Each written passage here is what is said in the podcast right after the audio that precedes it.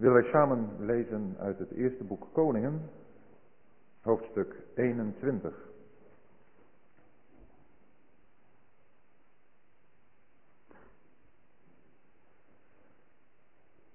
Eén Koningen 21.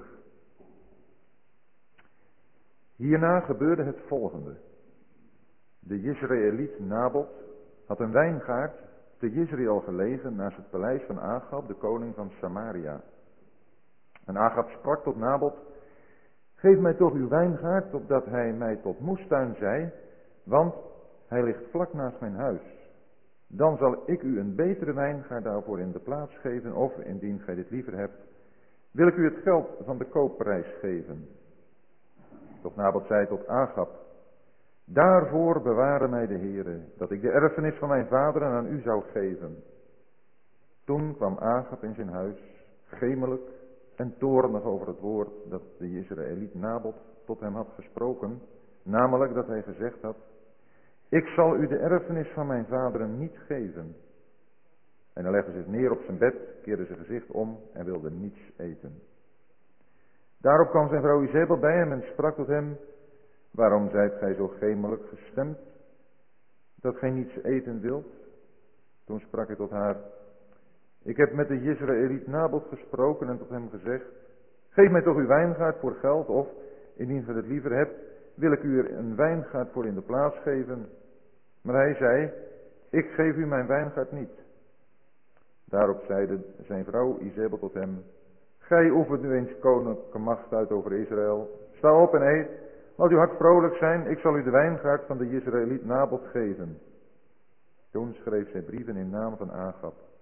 Verzegelde die met zijn zegel en zonde brieven aan de oudsten en de edelen die bij Nabot in zijn stad woonden. In die brieven had zij al dus geschreven, roept een vasten uit en zet Nabot op de eerste plaats van het volk. Zet voorts twee mannen tegenover hem, nietswaardige lieden, die al dus van hem moeten getuigen Gij hebt God en de koning van wel gezegd. Voert hem dan naar buiten en stenigt hem zodat hij sterft. Toen deden de mannen van zijn stad, de oudsten en de edelen die in zijn stad woonden, zoals Izebel hun had opgedragen, zoals geschreven stond in de brieven die zij hun gezonden had. Ze riepen een vasten uit en ze zetten Nabot op de eerste plaats van het volk. Daarop kwamen de twee mannen, nietswaardige lieden, gingen tegenover hem zitten en deze nietswaardige lieden getuigden van Nabot ten overstaan van het volk al dus. Nabot heeft God en de koning vaarwel gezegd. Toen voerden zij hem buiten de stad en wierpen stenen op hem, zodat hij stierf. Vervolgens zonden zij aan Izebel bericht. Nabot is gestenigd, hij is dood. Zodra Izebel hoorde dat Nabot gestenigd en dood was, zei Izebel tot Agab, sta op, Neem de wijngaard van de Jezeliet Nabot in bezit, die hij u weigerde voor geld te geven. Want Nabot is niet meer in leven, maar hij is dood. Zodra Agab hoorde dat Nabot dood was, stond hij op om naar de wijngaard van de Jezreëliet Nabot te gaan en die in bezit te nemen. Toen kwam het woord des Heren tot de Tibit, Tisbit Elia. Maak u gereed, ga Agab, de koning van Israël, die te Samaria woont, tegemoet. Zie, hij is in de wijngaard van Nabot, waarheen hij gegaan is om die in bezit te nemen. Dan zult gij tot hem spreken, zo zegt de Heer, hebt gij gemoord en ook in bezit genomen? Voorts zult gij tot hem spreken, zo zegt de Heer, ter plaatse waar de honden het bloed van Nabot gelekt hebben, zullen de honden ook uw bloed lekken. Toen zij aangaf tot Elia, hebt gij mij gevonden, mijn vijand? Daarop zei hij, ik heb u gevonden, omdat gij u verkocht hebt om te doen wat kwaad is in de ogen des Heren. Zie, ik doe onheil over u komen en ik zal u wegvegen. En ik zal van Agap allen van het mannelijk geslacht uitroeien, van hoog tot laag in Israël. Dan zal ik uw huis gelijk maken aan dat van Jerobiam, de zoon van Nebat, en aan dat van Baesha, de zoon van Ahia, wegens de ergernis die gij hebt verwekt, waardoor gij Israël hebt doen zondigen. En ook aangaande Izebel heeft de Heer gesproken, de honden zullen Izebel verslinden aan de voorwal van Jezreel. Wie van Agap in de stad sterft, die zullen de honden verslinden. En wie op het veld sterft, die zal het vervolgde des hemels verslinden. Nooit is er iemand geweest die zich zo verkocht heeft als Agab. Om te doen wat kwaad is in de ogen des Heren, waartoe zijn vrouw Izebel hem heeft aangezet. Ja, hij heeft zeer gruwelijk gehandeld, door de afgoden achterna te lopen, geheel zoals de Amorieten gedaan hebben, die de Heere voor het aangezicht van Israël verdreven heeft. Zodra Agab deze woorden hoorde, scheurde hij zijn klederen, deed een rouwgewaad om zijn lichaam en vaste. Ja, hij legde zich in rouwgewaad te rusten en liep met lome tred. Toen kwam het woord des Heren tot het presbiet Elia. Hebt gij gezien dat Agab zich voor mij verootmoedigd heeft? Omdat hij zich voor mij verootmoedigd heeft, zal ik het onheil in zijn dagen niet doen komen. In de dagen van zijn zoon zal ik het onheil over zijn huis doen komen.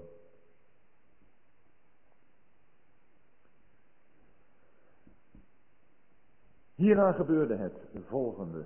Zo begint dit hoofdstuk. En dat duidt eigenlijk aan dat er een nieuwe episode in het leven van Nabot intreedt. En daarmee ook in de dienst van Elia. Want we hebben Elia de laatste keer gezien als iemand die het helemaal niet meer zag zitten, die zijn ontslagbrief bij God heeft ingeleverd. Dat ontslag heeft hij ook gekregen en hij heeft in zijn plaats Elisa moeten aanstellen. En toch is Elia nog niet helemaal van het toneel verdwenen. Toch heeft God voor Elia nog weer een nieuwe opdracht. Een opdracht die staat binnen deze geschiedenis van Agab en Nabot. Ook een nieuwe episode in het eh, leven van Agab.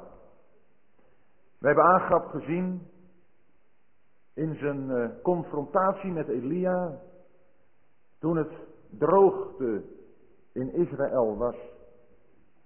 En hoe Elia daar op de karmel gestaan heeft tegenover die afgodspriesters. Agab daar in verbinding dus met de afgodendienaars, met de afgoden. Daar hebben we Agab gezien als iemand, om het even te verbinden met de twee tafelen van het verbond, die door Israël verbroken zijn en door Agab zeker ook. Agab daar in verbinding met de eerste stenen tafel van het verbond, die de betrekking tussen het volk en God regelde. Agab was een afgodendienaar. En dat werd duidelijk. Hij had zijn afgodspriesters. Maar hier in deze geschiedenis zien we een tweede zonde. Een overtreding van, het, van de tweede tafel. Die tafel die de verhouding tussen God, nee, die, die de verhouding tussen de Israëlieten onderling regelt. Hier zien we Agab als iemand die zijn naaste doodt. Die een broedermoordenaar wordt. Iemand waarschijnlijk zelfs van dezelfde stam als hij. Deze Nabot is een schitterend figuur. We lezen van Nabot niet veel in het hoofdstuk. Eigenlijk maar één ding, en dat is dat hij een machtige getuigenis geeft van God als de gever.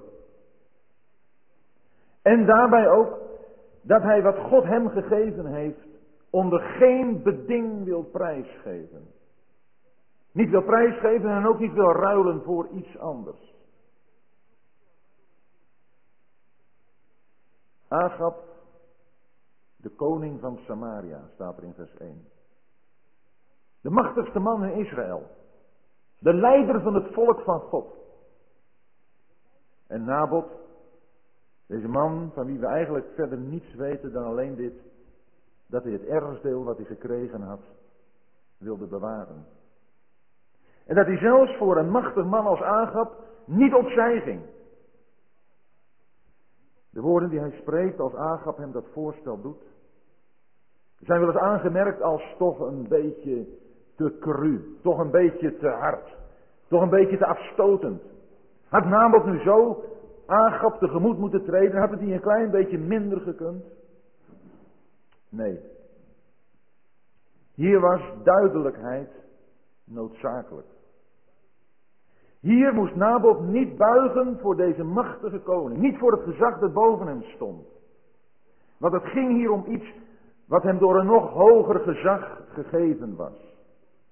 Door God zelf. Agabs hart was vervuld van hebzucht, van begeerte. Die wijngaard van Nabot lag daarnaast de zijne. Geef mij toch uw wijngaard, opdat hij mij tot moestuin zei. Agab wilde van die wijngaard van Nabot iets maken, zo naar zijn eigen idee, naar zijn eigen smaak. Eigenlijk stelde hij helemaal geen prijs op een wijngaard. Hij wilde zelfs een betere wijngaard aan Nabot aanbieden dan de wijngaard die hij had. Want een wijngaard interesseerde hem helemaal niet.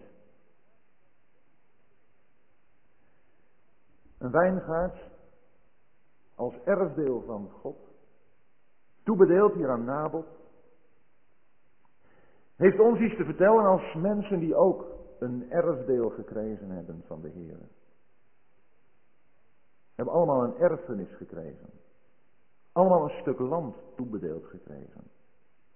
We zijn allemaal gezegend met geestelijke zegeningen in de hemelse gewesten.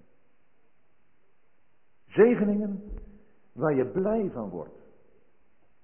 Zegeningen die je vreugde geven. Dat hebben we allemaal gekregen. En we hebben allemaal binnen die zegeningen daarvoor onze eigen persoonlijke vreugde die we naar God toe mogen brengen. Want deze wijngaard van Nabot was natuurlijk een wijngaard waar hij de eerstelingen van de vruchten van aan God aanbood. God had zijn volk het land gegeven opdat het hem daarvan de vrucht zou geven. Het was zijn land. Mijn land noemt hij het. Meen ik in het boek Nummerie. Mijn land. En zo hebben wij ook zegeningen gekregen. En binnen die zegeningen hebben wij allemaal onze eigen betrekking tot God.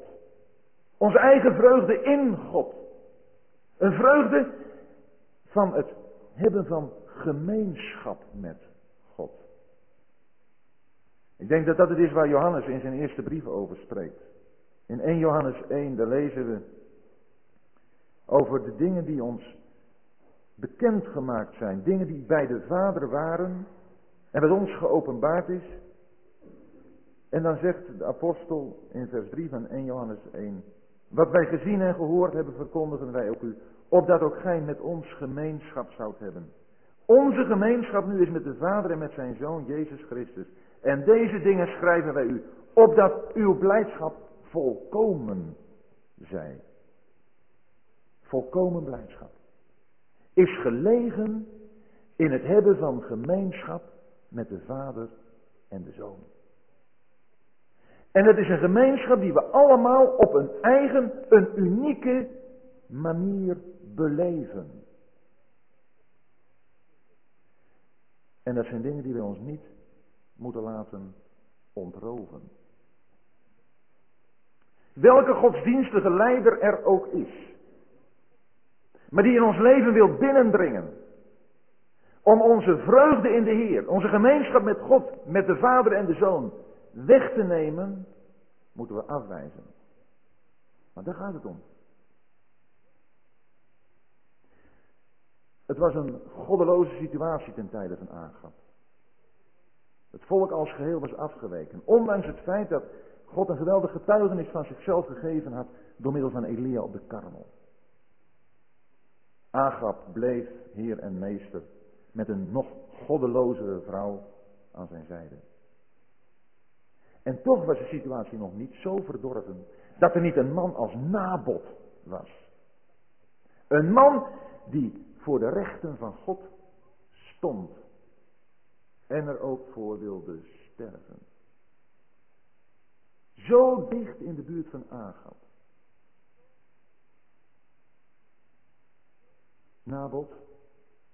Ik heb al gezegd, we lezen nauwelijks iets van hem dat hij gezegd heeft. In het hele proces wat straks gevoerd wordt, horen we Nabot niet. Nabot wordt het slachtoffer van een getuigenis voor God. Van iets wat hij zich niet wilde laten ontnemen, omdat het hem door God zelf gegeven was. En is hij daarmee niet een schitterend beeld van de Heer Jezus? De Heer Jezus die ook nooit iets heeft toegelaten wat de gemeenschap tussen hem en zijn vader verstoorde en wegnam.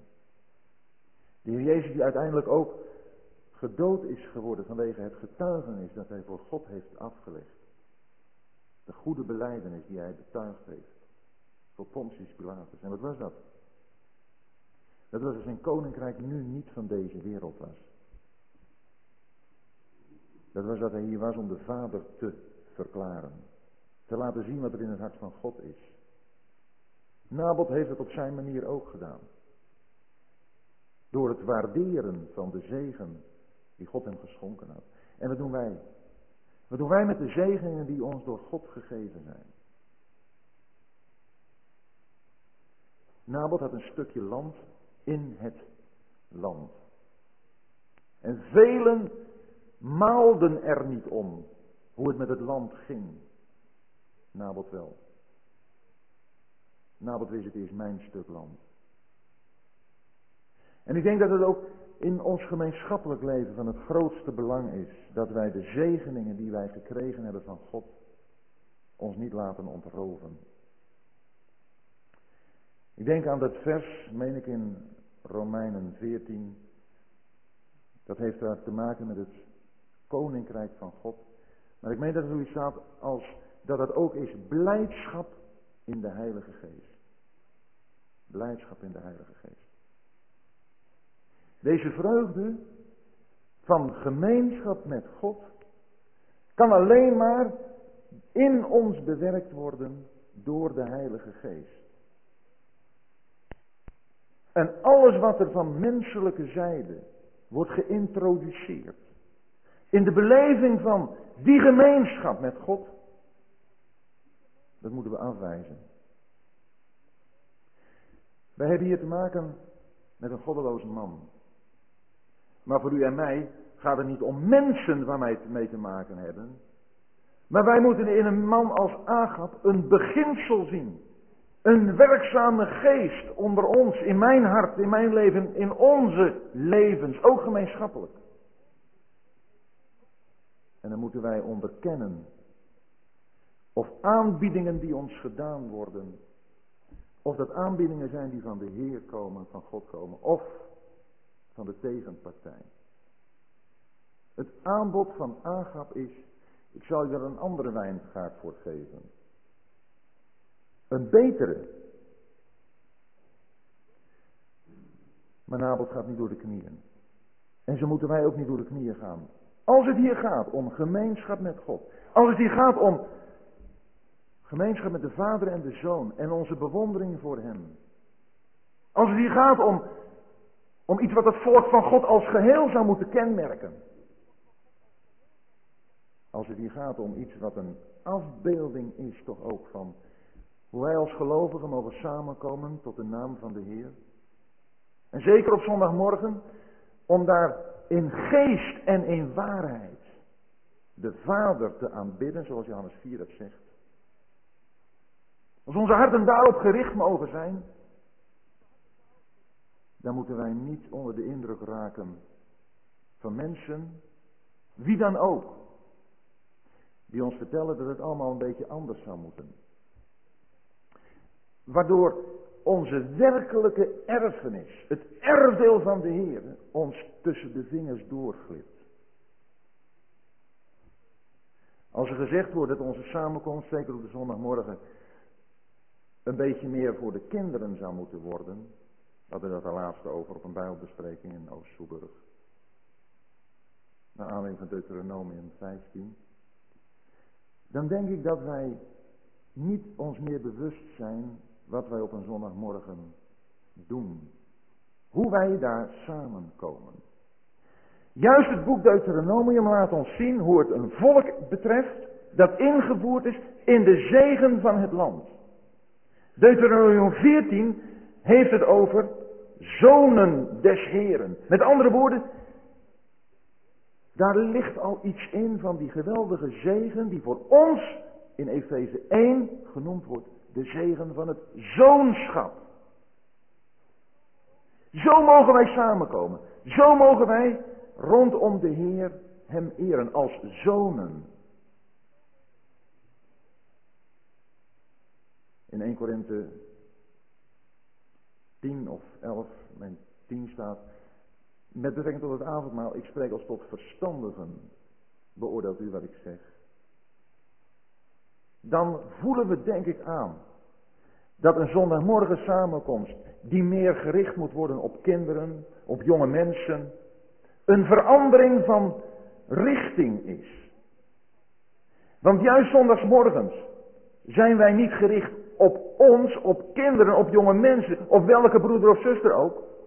Al zou de grootste gave er zijn. Het heeft allemaal niets te betekenen als wij samen zijn om de Vader te aanbidden. Dan zijn we op Hem gericht. Toen daar een vraag over kwam op die bijbelbespreking, toen uh, heb ik dat vergeleken met de zondagmiddag. Waar we wel een keer een woord voor kinderen mogen hebben. Waar wel eens een keer iets tot de kinderen gezegd mag worden. Maar daar is het ook duidelijk dat er een woord van de Heer voor de gelovigen is. Voor de aanwezigen. Maar wanneer wij samen zijn om die gemeenschap met de Vader en de Zoon tot uiting te brengen op die kostbaarste plaats die er op aarde is. Aan de tafel van de Heer.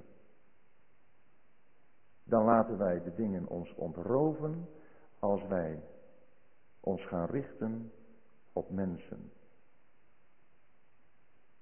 En dan voelen we, hoop ik aan, dat we niet die gemeenschap met de Vader en de Zoon op die manier beleven zoals de Heer het bedoeld heeft. Dat is iets voor zonen. Ik denk dat Nabot een echte zoon was. Die in het land leefde. En die ook voor dat land wilde sterven.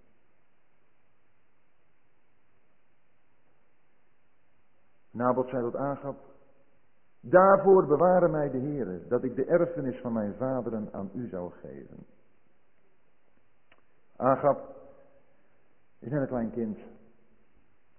In het laatste vers van het vorige hoofdstuk in vers 43 staat ook. Toen ging de koning van Israël gemelijk en toornig naar zijn huis en kwam in Samaria. Dat was nadat hij van een andere profeet des Heren te horen had gekregen hoe fout hij gehandeld had ten aanzien van Ben-Hadad. Ben-Hadad, een vijand van het volk van God, die hij zijn broeder noemt. En hier een echte broeder van het volk, die hij als een vijand bekijkt. Deze man aangaf, die telkens weer opnieuw God op zijn weg tegenkomt. En want hij kwam hem tegen in Elia. En hier, hij kwam tegen Elia als profeet. En een woord van de Heer. Hier in, Nabot komt Agab God tegen in iemand die een aanbidder is. Iemand die het geschenk wat hij gekregen heeft van de Heer voor de Heer wil vasthouden en bewaren. Maar Agab, Elia had het al gezegd toen, toen een regen kwam. Ga maar vlug, sta op, eet en drink. Want er is het geruis van een stortregen. Elia kende Agab. Agab die alleen maar aan zichzelf dacht. En als hij in zijn verlangens in zijn plannen gedwarsboomd werd, dan ging hij zich als een kleine jongen gedragen. Maar dan komt zijn vrouw Izebel. En die vraagt hem waarom hij zich zo gedraagt. En Nabot, Agab bedoel ik, antwoordt wat Nabot hem gezegd heeft. Nou, dat is Izebel toch wel een beetje te gortig. Waar Agab nog enig idee had, van een macht die Nabot beschermde, zodat Agab met al zijn macht het niet aandurfde om Nabot eventjes van zijn land af te halen en zich het land van Nabot toe te eigenen. Waar Agab dat niet durfde, kende Izebel totaal geen respect voor God. Zij was een afgodsdienares in de meest ware zin van het woord. Geen enkel respect voor God. Zij hadden afgodendienst geïntroduceerd.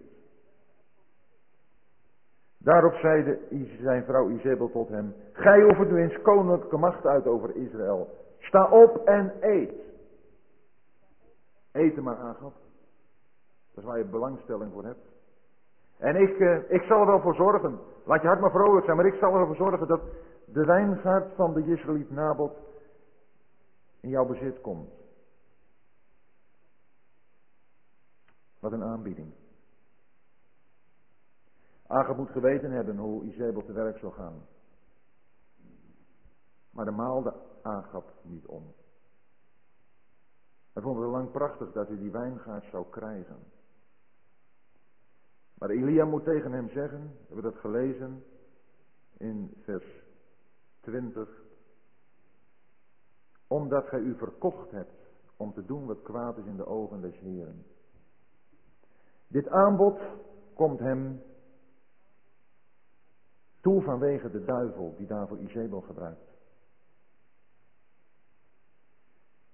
En de duivel geeft nooit iets voor niets. Nooit. Agab verkoopt dan ook zichzelf. Hij heeft zich natuurlijk al direct verkocht toen hij deze afgodsdienares trouwde. Maar zij is het ook die zijn hele leven bestuurt en beheerst. Izebel, de grote tegenstander van God. Ik denk dat we in Izebel een, een afschaduwing hebben en je vindt daarvoor aanwijzing in het boek Openbaring, Openbaring 2, de zendbrief van Thyatira. Dat we in Izebel een afschaduwing hebben van de dingen die in de middeleeuwen in de Roomse kerk gevonden werden. We weten dat in Openbaringen 2 en 3 wij een overzicht hebben, een profetisch overzicht van de kerkgeschiedenis. Een kerkgeschiedenis die ons daar zo wordt voorgesteld in die zeven gemeenten die worden aangeschreven. En in de geschiedenis van het tien stammenrijk van Israël zijn daar meerdere parallellen mee te trekken. En de parallel die we hier vinden in de geschiedenis van Agab en Izebel is niet moeilijk te trekken met openbaringen 2, omdat juist daar de naam van Izebel met name wordt genoemd. In Thyatira. Zij stelt ons dat godsdienstige systeem voor dat het bloed van de slaven en profeten van God heeft vergoten. Zo lezen we het daar. Zij stelt ons dat godsdienstige systeem voor dat zijn volle ontplooiing zal vinden in wat we beschreven vinden in openbaringen 17 en 18, het grote Babylon. Dat dronken is van het bloed van de knechten van God. Izebel is belust op het bloed van de knechten van God. Zoals ook Elia heeft eh, bedreigd om hem het leven te benemen. Een dreiging die Elia angstig maakte. We hebben daar toen over nagedacht. Een vrouw die, als we denken aan die vrouw in openbaringen 17 en 18, de grote hoer, haar man Agab bestuurt. En ik denk dat we dat herkennen in openbaringen 17 en 18 als we daar die vrouw zien zitten op dat scharlakenrode beest, op die politieke macht. Zo zal de godsdienstige macht, als de Heer Jezus gekomen is om de gemeente tot zich te nemen en het kwaad zich volledig kan openbaren, zo zal de godsdienstige macht de politieke macht besturen en beheersen. Hier vinden we het in beeld voorgesteld, in deze geschiedenis van Agap en Izebel. Maar Izebel is er altijd op uit om de getrouwen, om mensen die willen leven bij wat God gegeven heeft, om die te doden. Uit het genot van het erfdeel weg te rukken. Wat dat betreft is de vijand ongelooflijk actief, ook onder ons. En nog een keer wil ik u zeggen dat wij te maken hebben, niet met mensen, maar met beginselen. Wij zijn zo geneigd om, om namen te gaan invullen. Dat moeten we afleren. Want het gaat om dingen, om beginselen. Daar moeten wij oog voor krijgen. Beginselen waardoor we onszelf laten leiden. Want wij worden allemaal geleid door bepaalde beginselen. Wij vatten allemaal het woord van God op een bepaalde manier op. En we zullen ons moeten afvragen. Is dat wat ik als waarheid voor mezelf heb? Een waarheid die me door de Heilige Geest is duidelijk gemaakt? Of is dat wat ik als waarheid zie? Of wat mij als waarheid wordt verkocht, om het zo even te zeggen? Iets wat uit mijn eigen denken of uit het vlees voortkomt. Daarom is de toetssteen van alles wat wij onder de aandacht krijgen, het woord van God. En zullen we ons moeten afvragen, zijn er dingen die ons, die ons tot een groter genot brengen van, van die zegen waarmee we gezegend zijn? Brengt het ons meer in verbinding met de Vader en de Zoon? Worden we daardoor grotere, intensere aanbidders van de Vader en de Zoon? Wordt de Heer Jezus groter voor ons?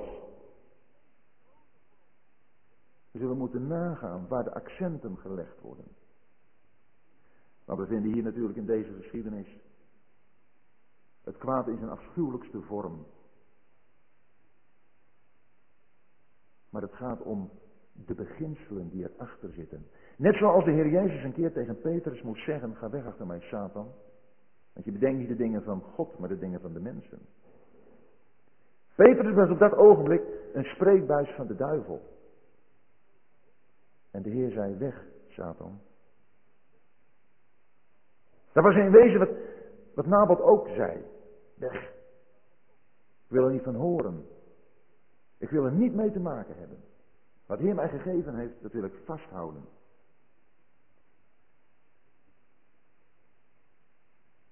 Izebel gaat brieven schrijven in de naam van Agab en verzegelt die met zijn zegel. En die brieven die zendt aan de oudsten en de edelen die bij Nabot in zijn stad woonden. En daar roept ze een vasten uit. En ze zet daarin welke beschuldiging tegen hem moet worden ingebracht. En dat door twee getuigen. Getuigen die, ze, die zij notabene noemt nietswaardige lieden. Ja, natuurlijk alleen nietswaardige lieden kun je tot zo'n getuigenis bewegen. Tot zo'n vals getuigenis.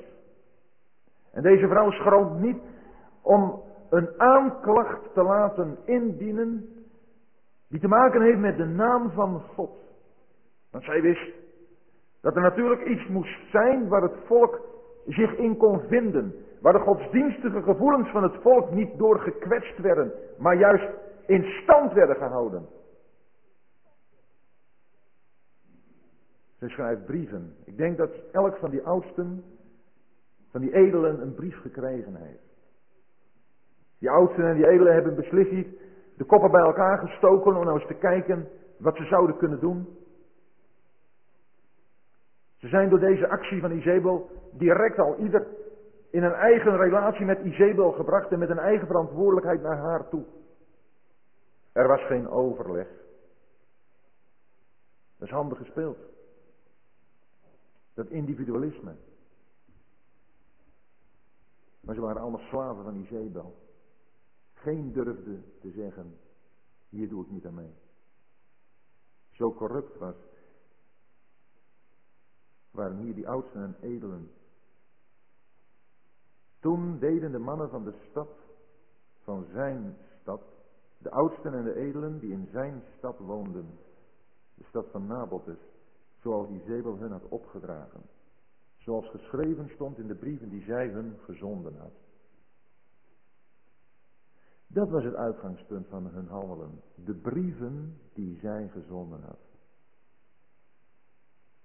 Er wordt heel wat geschreven. Maar laten wij ons in de war brengen door wat geschreven wordt. Paulus die, eh, zegt het in de tweede brief aan de Thessalonicus ten aanzien van de dag van de komst van de Heer. Jullie moeten niet zo vlug geschokt zijn in jullie denken. Door brief als van ons. Er waren brieven in omloop, mogelijkerwijs voorzien van een valse handtekening van de apostel Paulus. Maar daardoor werden ze wel op het verkeerde been gezet. En Paulus die gaat dan in die tweede brief aan de, aan de Thessalonicus uitleggen hoe het nou precies zat met die komst van de Heer. Deze mensen hier in Israël kregen ook brieven. En ze deden naar wat er in die brieven stond. En ze gingen dat niet leggen naast het woord van God. Als wij brieven krijgen, laten we die dan leggen naast het woord van God. Worden ze door het woord van God gedekt? Als er bepaalde acties of handelingen van ons gevraagd worden. Het woord van God is voor ons norm. Dan moeten wij ons ook niet zomaar mee laten slepen in een bepaalde richting. Het woord van God blijft norm. Daar alleen door moeten wij persoonlijk en ook gemeenschappelijk overtuigd worden en kunnen worden. Als er openheid is naar de Heer toe. Ontvankelijkheid voor zijn woord. Door de Heilige Geest. Omdat wij leven vanuit, en daar heb je het weer, leven vanuit de gemeenschap met de Vader en de Zoon. Weet u, dan worden de dingen ons duidelijk. Ik ben bang dat er al een heleboel dingen in ons leven, in ons denken, in ons samenkomen zijn ingeslopen, waardoor we niet meer fijngevoelig zijn voor de dingen van de Heilige Geest. Die door het woord ons wil duidelijk maken. Maar dan kunnen we terug en we kunnen vragen, Heer, maak het me duidelijk. Met het gebed van Psalm 139. Zie bij mij een schadelijke weg is en leid mij op de eeuwige weg. Dat er behoort een echt gebed van ons, persoonlijk te zijn, ieder van ons. Want we hoeven daarbij helemaal niet te denken aan anderen. Aan die broeder of die zuster. We hebben genoeg aan onszelf. Dat wij persoonlijk geleid zullen worden door het woord. En dan zullen we ook gemeenschappelijk dat woord in zijn volle waarde erkennen. Daarom denk ik dat het zo belangrijk is dat we als broeders en zusters plaatselijk het woord van God onderzoeken. Al die kleine bijbelstudietjes, hoe goed bedoeld ook, en hoe nuttig ook, hebben een verkeerd effect als ze plaatsvervangend worden voor het gemeenschappelijk onderzoek voor het woord. Want wij kunnen de problemen die we ontmoeten alleen het hoofd bieden als we het als een normale uiting van gemeenschap beleven, dat we samen het woord van God onderzoeken. Zodat we elkaars gedachten kunnen toetsen en aanscherpen. Het is juist vanwege het steeds verder uit elkaar gaan, zo ieder zijn eigen weg gaan, dat we elkaar op de duur niet meer begrijpen. En we eigen ideeën gaan volgen. Of dingen die ons aanspreken. Ieder op zijn eigen terrein. Ieder met zijn eigen aanleg. Daar, ontkomt niemand aan. Daarom hebben we het zo nodig. Om samen het woord van God te onderzoeken.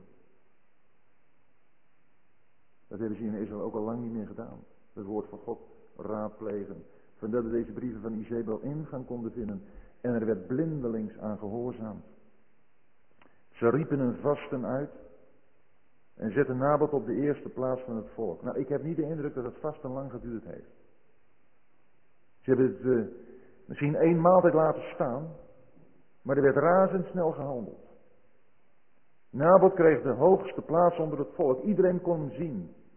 De aanklacht werd duidelijk uitgesproken door die nietswaardige lieden die tegen hem getuigden. Nabot heeft God en de koning vaarwel gezegd.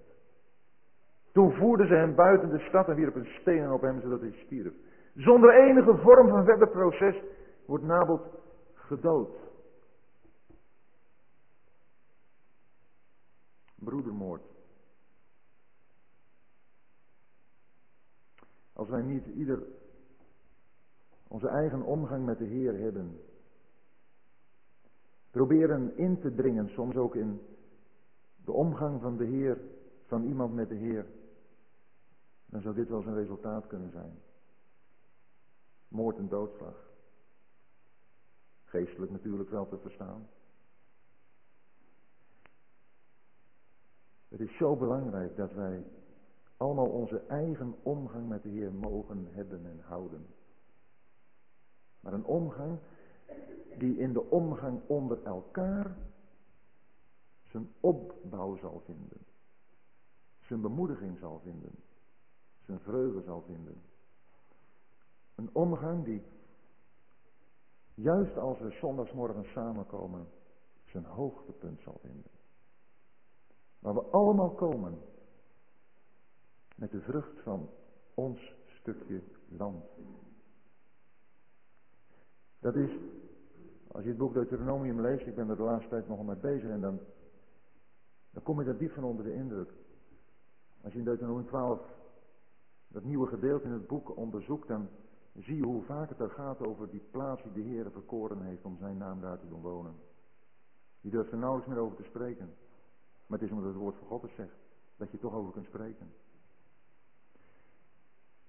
En hoe daar offers naartoe gebracht worden. Hoe daar veel individueel bezig zijn is met, het, met de zegeningen. Met dat wat God in het land gegeven heeft. Ieder zijn eigen stukje. Maar hoe daar drie keer in het jaar alles wat mannelijk is, optrekt. Hoe daar die hoogtijdagen zijn. In Leviticus 23 worden dat de zeven hoogtijden genoemd. In Deuteronomium 16 komen er daar drie van bijzonder voor het voetlicht. Maar dat zijn dan die schitterende hoogtepunten waar het volk, nadat het allemaal op zijn eigen plek zo die inzamelingen heeft gehouden, naar hard voor gewerkt te hebben. Want die, die inzameling dat gebeurde niet zomaar. Maar dan kwam het volk er bij elkaar bij de heren. En er werd er genoten. Genoten van alles wat God zo gegeven heeft. Het is zo schitterend, broeders en zusters. Om zo bezig te zijn persoonlijk. Om dat daarna samen bij de Heer te brengen. Schitterend. Nabot heeft het gestenigd.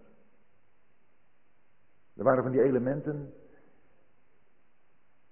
die hem dit genot niet gunden. Vanwege eigen belang. Ah, weet je, Agap.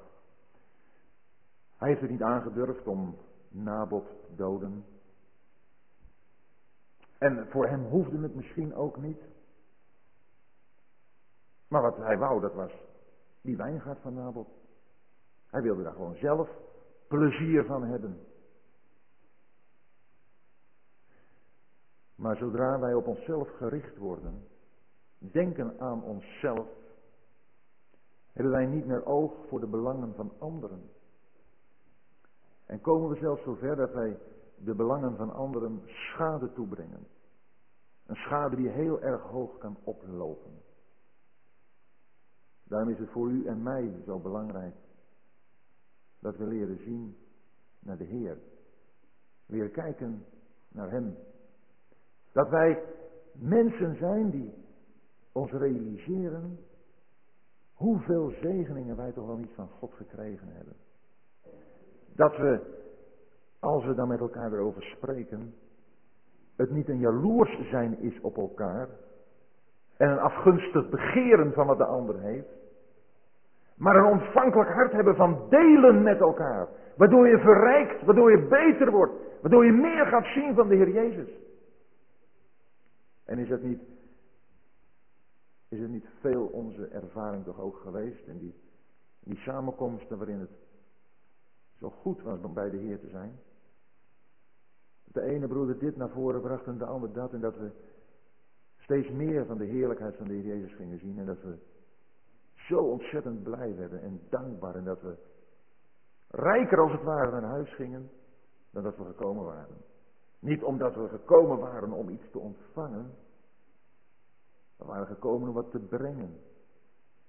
Maar we kregen er zo ontzettend veel bij. Maar dat is mooi. Dat is precies het tegenovergestelde van wat hier gebeurt. Hier wordt iemand gedood. Het zwijgen opgelegd. Uitgerangeerd.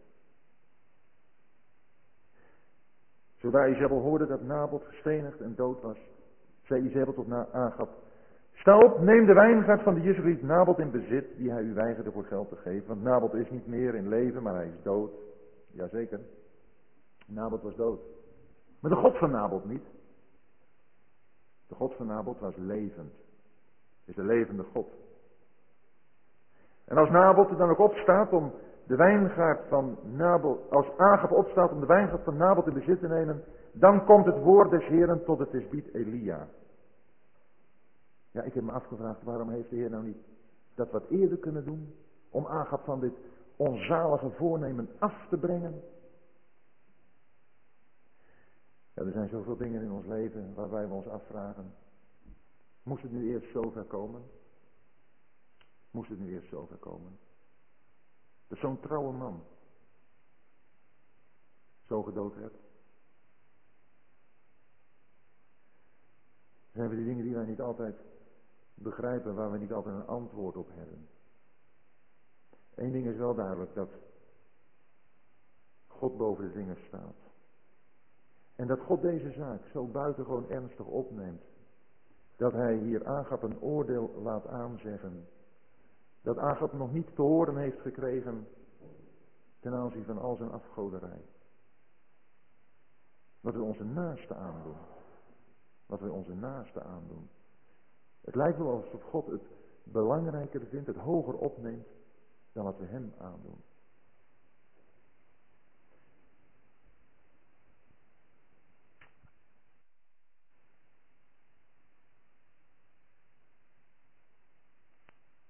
Agap, zo krijgt Elia de opdracht. En hij krijgt ook te horen waar Agap zich bevindt. En hij krijgt te horen wat hij moet zeggen. In vers 19. Dan zult gij tot hem spreken, zo zegt de Heer. Hebt gij gemoord en ook in bezit genomen? Voort zult gij tot hem spreken, zo zegt de Heer. Ter plaatse waar de honden het bloed van Nabot gelekt hebben, zullen de honden ook uw bloed lekken. Agap had niet zelf Nabot om het leven gebracht. Dat is Izebel gedaan. Maar God ziet hem toch als de hoofdverantwoordelijke. Jij hebt het gedaan, Agap. Izebel was een vrouw van leugen en bedrog. Agap heeft daarmee ingestemd. Ook de oudsten en edelen van Israël. Maar toen ik het zo voor mezelf overdacht. Toen drong de parallel in een zeker opzicht met een godvrezend man als David zich aan mij op. Agap wilde een wijngaard hebben voor zichzelf. David wilde een vrouw hebben die een ander toebehoorde voor zichzelf. En David is ook een leugenaar en David is ook een moordenaar geworden. Hetzelfde wat in Agap zat, zat ook in David, de man naar Gods hart. Daarom spreekt deze geschiedenis mij zo aan. Niet om er eens eventjes een oordeel te vellen over Agap, als die goddeloze koning, die zoveel dingen gedaan heeft waar wij zo veroordelend over spreken. Het werd in David gevonden. Het wordt in u en mij gevonden. Die jaloersheid, die begeerte. Dat hebben wat een ander heeft.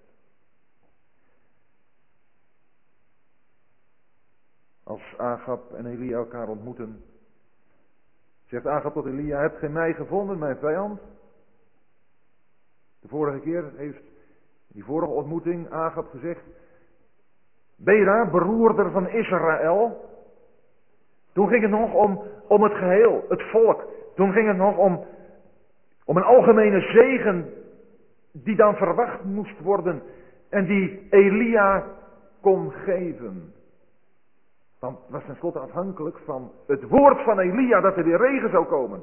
Vandaar, vandaar dat Agap toen, toen zich beperkte als het ware tot het uitspreken van een uh, natuurlijk niet vleiende uitspraak, maar die verbinding stond met Israël, beroerde van Israël. Maar hier is Elia zijn persoonlijke vijand geworden. Hier heeft het niets meer met Israël te maken, hier heeft het alles met Aga persoonlijk te maken, met zijn eigen genot, met zijn eigen wensen en verlangens. En daar wordt hij in gedwarsboomd. Dat wordt daar wordt uh, geen rekening mee gehouden. Dat wordt opzij gezet.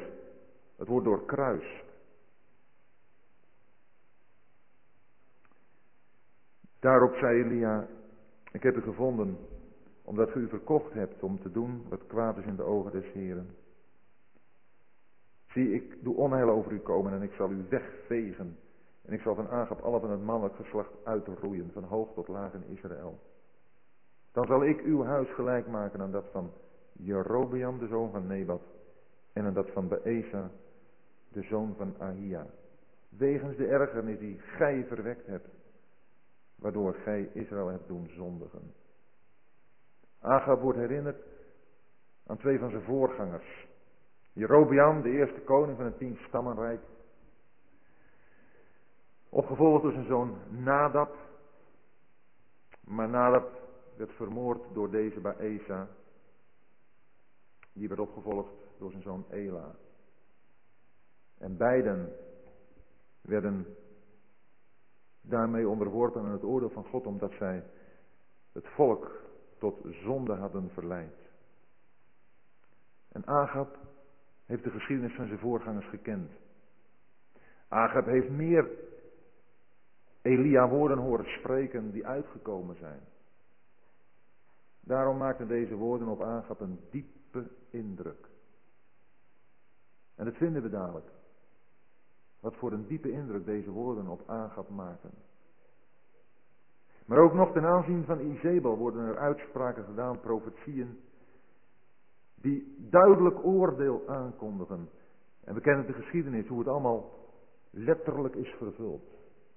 Agab wat eerder, Izebel wat later, maar het is gebeurd. En er wordt nog in de versen 25 en 26 opgesomd. Hoe ongelooflijk goddeloos deze Agab was. Nooit is er iemand geweest die zich zo verkocht heeft als Agab. Ja, hij heeft zeer gruwelijk gehandeld. Dat zijn de bewoordingen die de Heilige Geest hier op Agab loslaat. Die van, op Agab van toepassing zijn. En dan vind ik het zo ongelooflijk aangrijpend om dan in vers 27 en volgende versen te lezen hoe Gods antwoord is op de verootmoediging van deze Agap. Indrukwekkend gewoon. Agap, hij realiseert zich de waarheid van de woorden van Elia die hij namens God heeft gesproken. En dan zie je hoe Agap zich verootmoedigt. Zie je, God die wijst Elia erop in vers 99. Hebt gij gezien dat Agap zich voor mij verootmoedigd heeft? Heb je dat gezien, Elia? Hebben wij het gezien? Hebben wij gezien dat Agap zich verootmoedigd heeft? De man van wie staat nooit is er iemand geweest die zich zo verkocht heeft. De man van, van wie wij de geschiedenis ook verder kennen. Van wie wij weten dat die verootmoediging eigenlijk maar een vernisje was. Iets waar nauwelijks diepte in zat. Iets van tijdelijke aard. Deze verootmoediging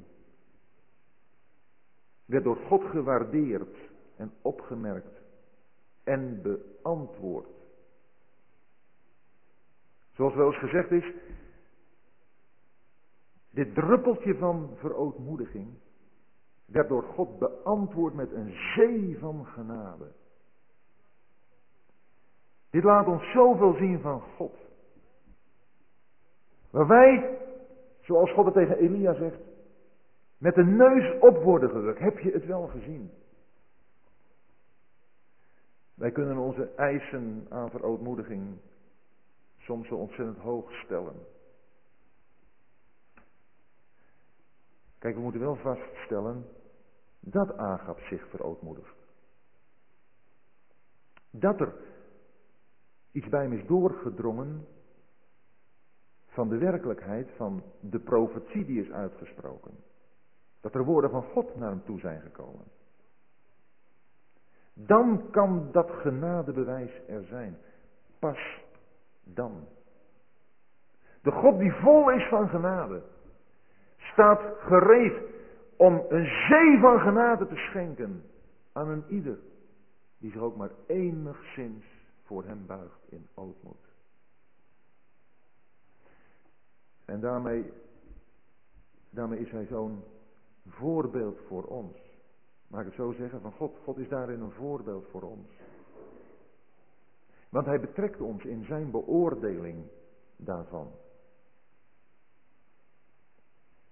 Hoe gaan wij met elkaar om? Als ons is iets is aangedaan. Iets is aangedaan wat op geen stukken na te vergelijken is met wat wij God hebben aangedaan. Want die afschuwelijke beschrijving in de voorgaande versen van Agap, dat waren die zonden die hij gedaan heeft tegenover God.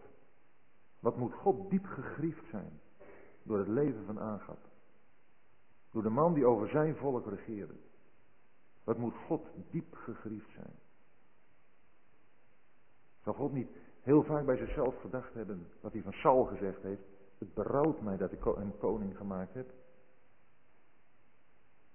We lezen het natuurlijk niet, maar we weten dat God in zijn hart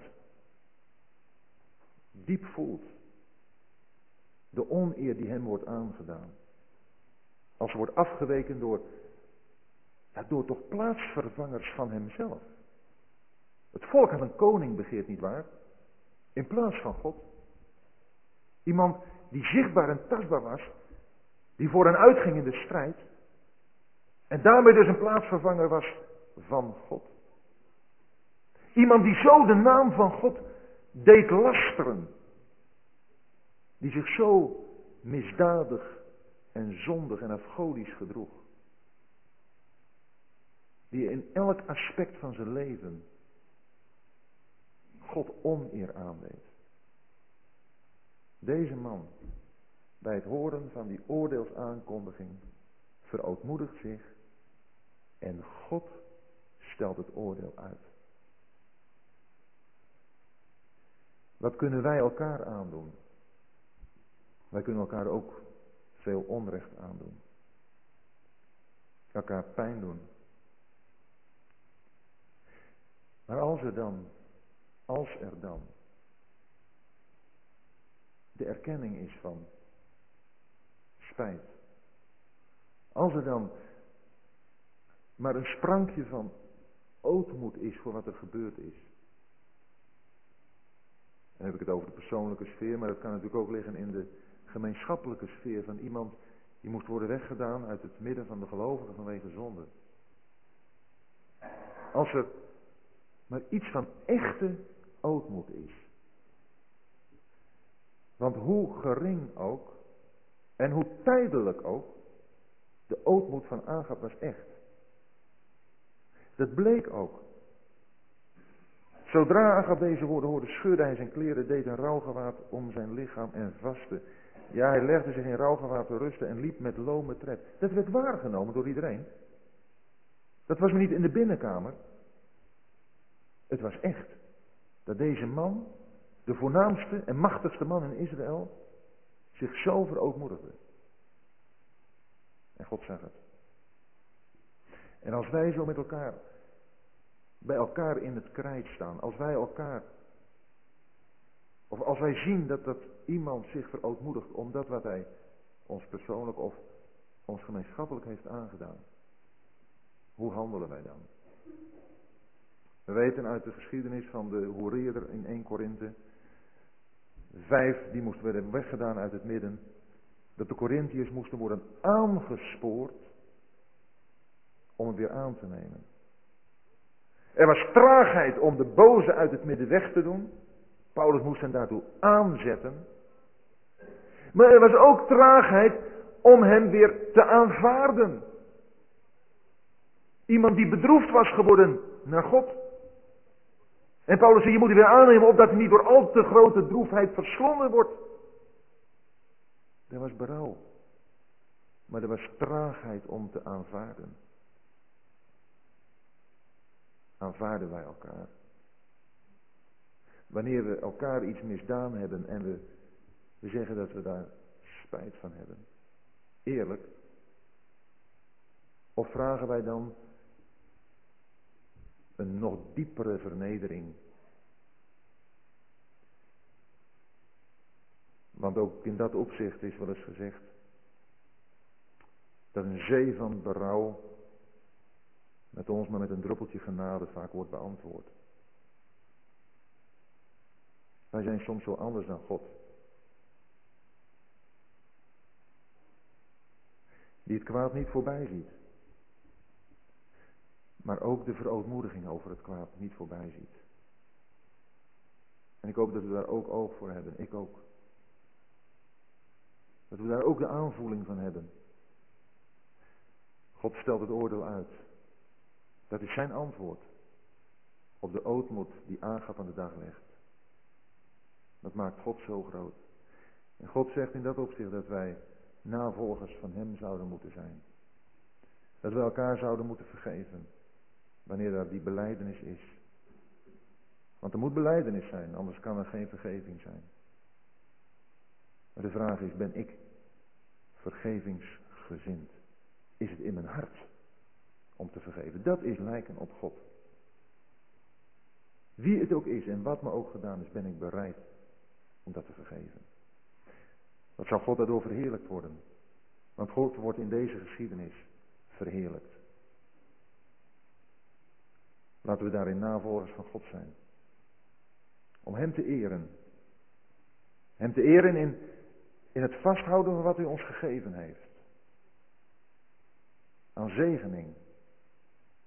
Ieder op onze eigen manier, in onze eigen verbinding met Hem. Gemeenschappelijk. Dat we het vasthouden. En laten we in onze verhoudingen onder elkaar, als er dingen zijn geweest die, die beleden moeten worden en die beleden zijn, die ook te vergeven. Het is allemaal tot verheerlijking van God. En tot zegen van ons als gelovigen onder elkaar. Ja, ik, uh, ik heb een paar vragen gekregen op één briefje een uh, fors aantal. Ik wil proberen om er iets van te zeggen. Ik, uh, ik heb het al vaker gezegd, ik weet niet of ik alle vragen met tevredenheid kan beantwoorden, maar misschien toch een aanzet geven tot verdere overdenking. Waar is Agap nu een beeld van? Nou, Agap is een godsdienstig leider in Israël. En uh, de tweede vraag, waar is Izebel nu een beeld van? Ik heb het al even aangehaald.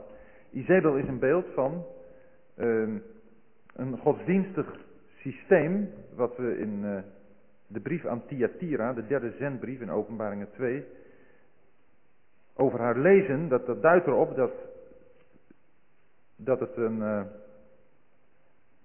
een parallel vindt in de middeleeuwen in de Rooms-Katholieke Kerk. En ik heb al aangehaald dat dat zijn volle openbaring, zijn volle ontplooiing vindt in openbaringen 17 en 18. En dat we daar sprake vinden van de grote hoer in openbaringen 17 vers 1. En daar lezen we die grote hoer die op vele wateren zit, met wie de koningen van de aarde gehoereerd hebben. En zij die de aarde bewonen zijn dronken geworden van de wijn van haar hoererij. En dan in vers 3, en hij voerde mij in de geest naar een woestijn en ik zag een vrouw zitten op een scharlakenrood beest. Nou, ik denk dat we dat beest, wat dan verder vanaf vers 7 beschreven wordt, dat we daarin het uh, herstelde Romeinse Rijk kunnen herkennen, waar we nu al heel duidelijk de voortekenen van zien.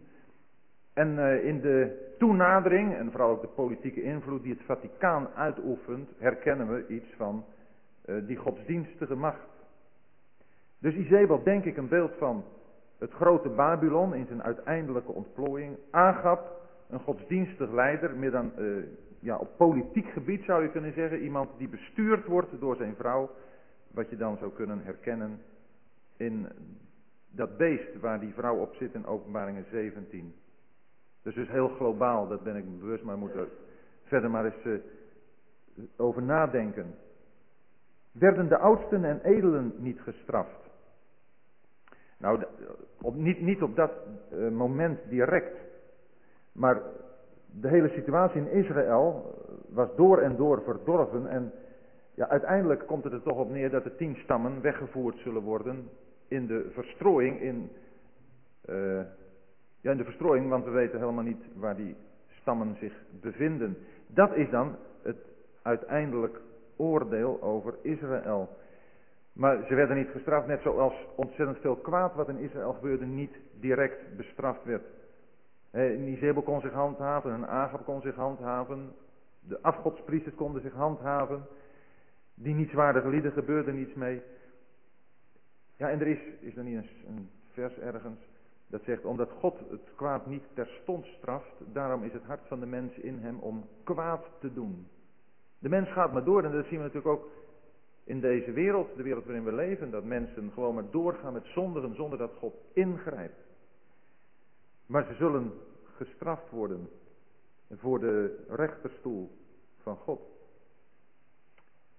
Kun je nog wat meer zeggen over waarom de rechtvaardigen lijden? Dat zou een, eh, een lezing eh, op zich worden. Want dat rechtvaardigen lijden is iets normaals. Dat hoort helemaal bij het leven van de rechtvaardige. De Heer die spreekt in de zaligspreking in Matthäus 5 zijn welzalig daarover uit. Petrus in zijn eerste brief heeft het er ook over dat je je daarover kunt verheugen als je ter wille van de gerechtigheid lijdt. Want het deel van de rechtvaardigen in deze wereld is lijden. In navolging van de rechtvaardige. Die geleden heeft. De Heer Jezus was de rechtvaardige. En omdat hij in alle opzichten de rechtvaardige was, dat betekent recht, deed wat recht is. In de ogen van God. Daarom bracht hem dat in voortdurend conflict met de mensen om hem heen. Het leven van de Heer Jezus was één en al lijden. Hij is door lijden heen gegaan tot heerlijkheid. En het is niet alleen het lijden van het kruis. Maar het is het lijden dat hij heeft ondergaan in zijn gaan hier door deze wereld. Want toen is hij in aanraking, in contact gekomen met de zonde. Daarom heeft de Heer geweend bij het graf van Lazarus. Dat was niet omdat hij een vriend was kwijtgeraakt, maar omdat hij daar de gevolgen van de zonde zag. Want hij wist dat hij zijn vriend Lazarus zou opwekken. Maar hij werd daar geconfronteerd met de zonde in zijn afschuwelijke uitwerking. Vandaar dat het leven van de Heer uit lijden bestond, de rechtvaardige. En dat geldt ook voor ons. Rechtvaardigen door het geloof in de Heer Jezus Christus. Wanneer wij ons dat bewust zijn en daarnaar ook leven, dan zullen wij ons realiseren dat we leven in een wereld vol ongerechtigheid. En we zullen steeds weer aanlopen tegen deze ongerechtigheid, tegen de zonde. We worden daarmee geconfronteerd. En dat heeft lijden als gevolg. Dat doet je hart pijn. Doet het je hart niet pijn als je hoort vloeken? Doet je hart niet pijn als je de zedeloze taal hoort? Notabene, Lot, daar lezen we het van. Zelfs van Lot, zou ik zeggen. In 2 Petrus. Hij heeft zijn rechtvaardige ziel gekweld.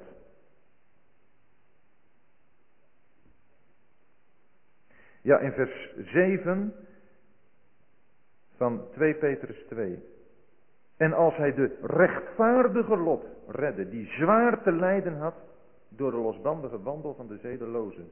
Want deze rechtvaardige heeft, toen hij in hun midden woonde, dag aan dag zijn rechtvaardige ziel gekweld door het zien en horen van hun zondige werken.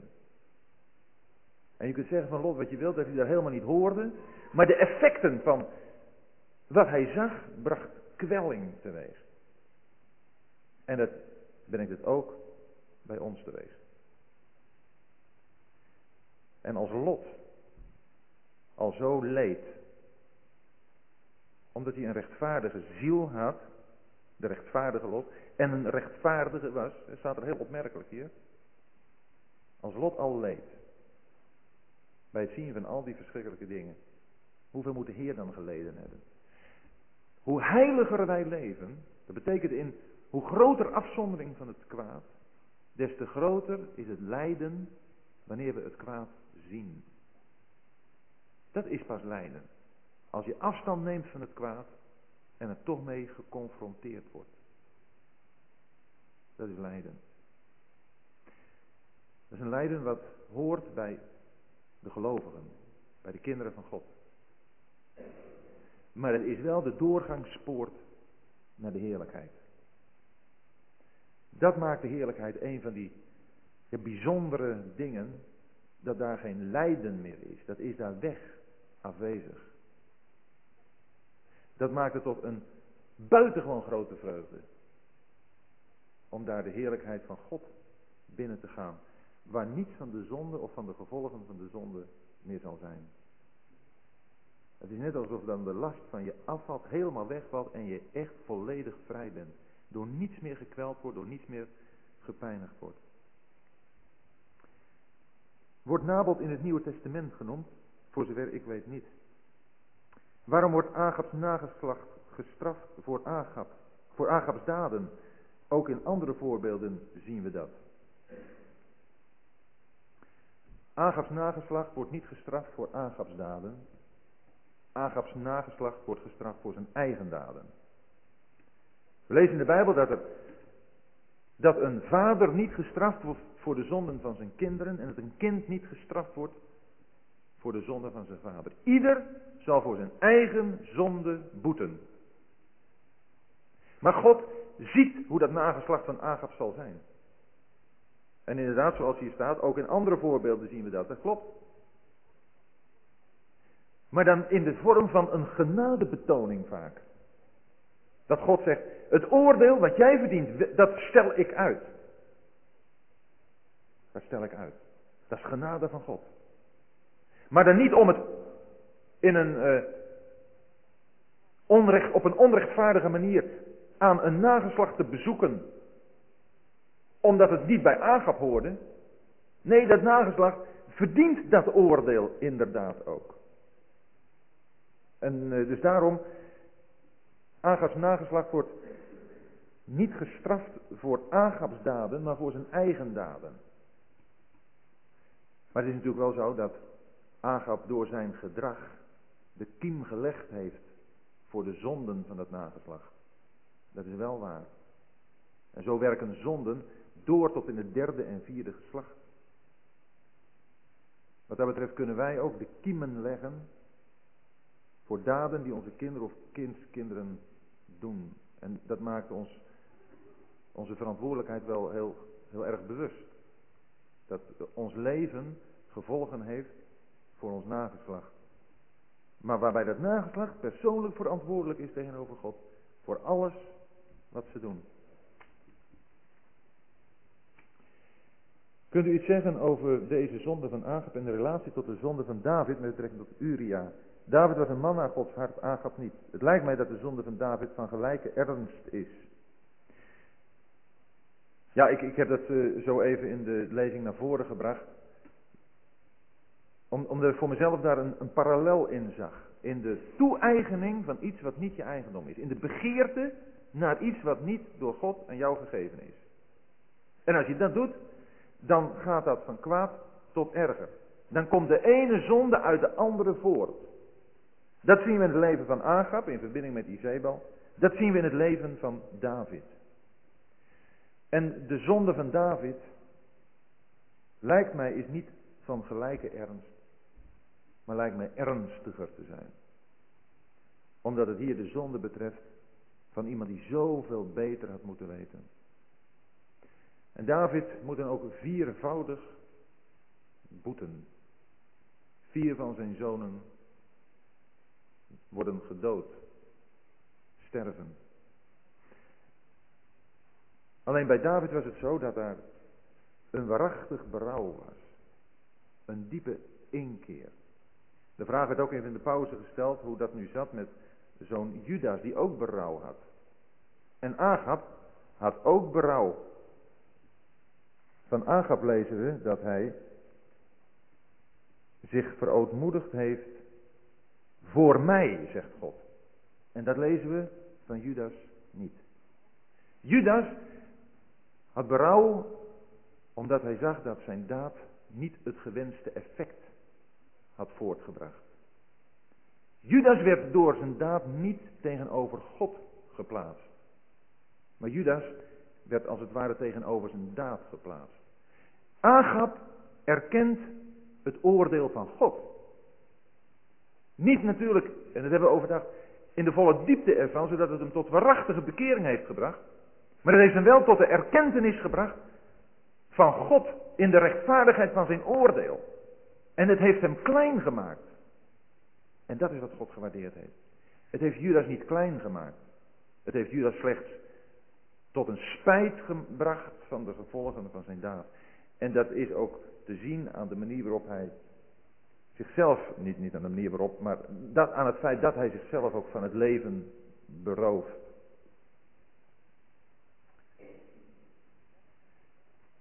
Um, dan was er nog een vraag in de pauze, die uh, was een beetje te uitvoerig om op te schrijven, maar is wat toegelicht.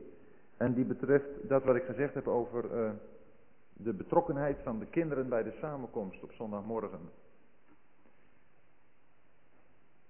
Um, dat, voert dus een beetje voort uit wat we gisteravond uh, op de Bijbelbespreking in Oost-Soeberg hadden, waar we dit heel kort overigens, maar even aan de orde hebben gehad. Als het gaat om het samenkomen van de gelovigen, dan betekent het dat de gemeente samen, dat wil zeggen, dat betekent dat, dan wil ik dat betrekken of uh, van toepassing laten zijn op wat de Bijbel heel duidelijk omschrijft als een samenkomen van de gemeente. Waarbij we zondagsmorgens het avondmaal vieren. Dat avondmaal is een heenwijzing naar de dood van de Heer Jezus. En degenen die aan het avondmaal deelnemen, worden aangesproken als verstandigen. Beoordeelt u wat ik zeg. Dat zijn degenen die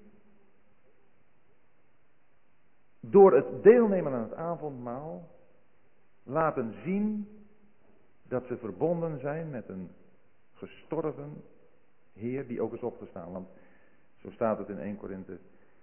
Dat wij verkondigen de dood van de Heer totdat Hij komt. En wie deelneemt aan het avondmaal, die moet in staat zijn te onderscheiden het lichaam en het bloed van de Heer. Uit dien hoofde laten wij geen kinderen toe aan het avondmaal. Zij begrijpen dat niet. Ze hebben de Heer lief. Ze kunnen de Heer ook van harte danken. Ze kunnen ook op hun manier de Heer prijzen met de liederen die voor hen gemaakt zijn. Maar daar is niet de samenkomst, zoals wij dat dan kennen op zondagmorgen, de geëigende plaats voor.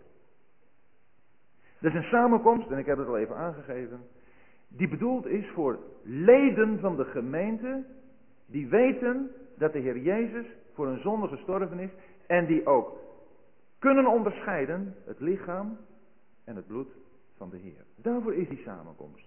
Die gelovigen komen samen. Het is een openbare samenkomst. En het is ook een samenkomst waar je met je gezin naartoe wilt. Waarom? Omdat je daarbij de Heer bent. En ondanks het feit dat kinderen weinig of niets begrijpen soms van wat er gebeurt, is er bij hen wel het bewustzijn van het zijn bij de Heer. Dat wil zeggen, naar de mate dat ze dat bij ons zien. En dat wordt natuurlijk wel eens een groot probleem vandaag de dag. Omdat het ons allemaal wel eens zwaar valt om naar de samenkomst te gaan. Omdat het ons allemaal wel eens zwaar valt ons te realiseren, waar de Heer. Want dat is het toch waarom we gaan. We gaan naar de Heer toe, omdat we in het woord geleerd hebben, gezien hebben, begrepen hebben en met ons hart hebben aangenomen. We gaan naar de Heer toe, omdat we weten dat er een plaats is waar Hij is. Waar, hoe zwak ook, en hoe soms ook nu dat onder druk komt te staan, maar waar toch zijn woord nog steeds gehoord kan worden, gezag heeft, waar er nog steeds naar geluisterd zal worden. Ook al wordt er hier en daar flink aan getornd, maar ik bedoel nu niet, dat bedoel ik niet negatief, maar dat er wel eens wat gezegd wordt over, dat, dat moet je toch ook allemaal vandaag een beetje anders lezen. Maar dan willen we dat toch nog steeds vasthouden. Dan is de Heer daar. En dan nemen wij onze kinderen daarmee naartoe. En dan ben ik ontzettend blij met dat vers uit de Evangelium. Waar staat en de moeders brachten hen, hun kinderen bij Jezus en hij nam ze in zijn armen en zegende hen. Waren kleine kinderen. Hij nam ze in zijn armen en zegende hen. Wat hebben die kinderen daarvan begrepen?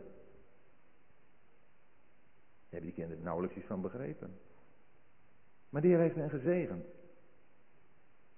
Dat staat er. De Heer heeft hen gezegend. Ja, geloven we dat of geloven we dat niet? Daarom willen wij onze kinderen meenemen naar de samenkomst. Niet sturen, meenemen. Naar die plek waar de Heer is. Maar het is maar net zo waardevol die plek als die voor mijn hart waar is hoor. En daarom wil ik mijn kinderen daar naartoe meenemen. Er zijn natuurlijk ook aparte kindersamenkomsten. We hebben in Oostzoeberg één keer in de maand, na de morgensamenkomst, de eerste van de maand, hebben we dat die kinderen eens wat zingen. Is de samenkomst afgelopen en nou, wie daarbij wil zijn, die, die, die blijft erbij, blijft bijna iedereen bij zitten. Maar dan zingen die kinderen wat. Daar is verder niks op tegen. Maar als het een samenkomst van de gemeente is, dan moeten wij daarin niet een element willen gaan inbouwen dat gericht is op onze kinderen. Ook in onze geestelijke gevoelens. Moet ik alleen maar even voor mezelf spreken, in mijn eigen ervaring. Hoe ik het heb beleefd. Ik ben een keer in een samenkomst geweest. Niet zo lang geleden. En uh, ja, daar werd ook ineens zo in, in, de samenkomst opgegeven. En nu een lied voor de kinderen. Blij, blij. Nou echt, ja, ik weet niet waar me dan overkomt hoor. We gaan het heiligdom binnen. We prijzen de Vader, we prijzen de Zoon. En ineens plof. Het, het, is voor, mij, daarom zeg ik, het is, is subjectief, het is voor mijn eigen gevoelen. Maar dan ineens, dan, dan, ben, je, dan ben je het helemaal kwijt. Terwijl we een samenkomst willen beleven, en ik ben ervan overtuigd dat de Heer dat bedoeld heeft. Terwijl we een samenkomst willen beleven waarbij de Heilige Geest de harten van de gelovigen, die echt hier zijn gekomen om bij de Heer te zijn en aan zijn dood te denken, en priesterdienst uit te oefenen, waarbij die gelovigen door de Heilige Geest steeds verder als het ware ingevoerd worden in, in de heerlijkheid van de Heer Jezus. Steeds meer zien van het offer van de Heer Jezus. Steeds meer gaan beantwoorden aan wat je in Leviticus 1 vindt, als in uh, Exodus 40 de tabernakel is opgericht, een prachtig beeld van de gemeente. En dan kom je in Leviticus 1 en dan God, God spreken van uh, als jullie nou naar mij toe komen, dan wil ik graag dat jullie met een brandoffer komen. Een brandoffer. Dan moet je iets begrepen hebben van het werk van de Heer Jezus voor de Vader. De morgensamenkomst is niet voor kinderen. De morgensamenkomst is voor zonen van God. Dat kunnen. Dat zijn broeders en zusters. Broeders en zusters die zich realiseren, die zich bewust zijn van het zoonschap. En weet u wat er van in Efeze 1 staat? Van het zoonschap, dat God de zonen voor zichzelf heeft uitverkoren. En ik denk dat we ons, dat we erover moeten nadenken. Van waar komt nu die, uh, dat verlangen, die wens, dat, dat kinderen erbij betrokken moeten worden? Is dat nou echt iets wat wat van de Heer is? Of voelen we toch met elkaar aan dat het, een, het invoeren is van een element wat het karakter, het kenmerk van die samenkomst een totaal andere wending geeft. Het is uh, ook te vergelijken met als je, als je zo zondagsmorgens bij elkaar bent en de Heilige Geest krijgt gelegenheid om ons steeds meer van de heerlijkheid van de Heer te laten zien. Je voelt met elkaar, je komt steeds meer tot bewondering van de Heer. En ineens een lied wordt opgegeven van hoe moeilijk het hier in deze woestijn is. Weet je, dat kan gewoon gebeuren.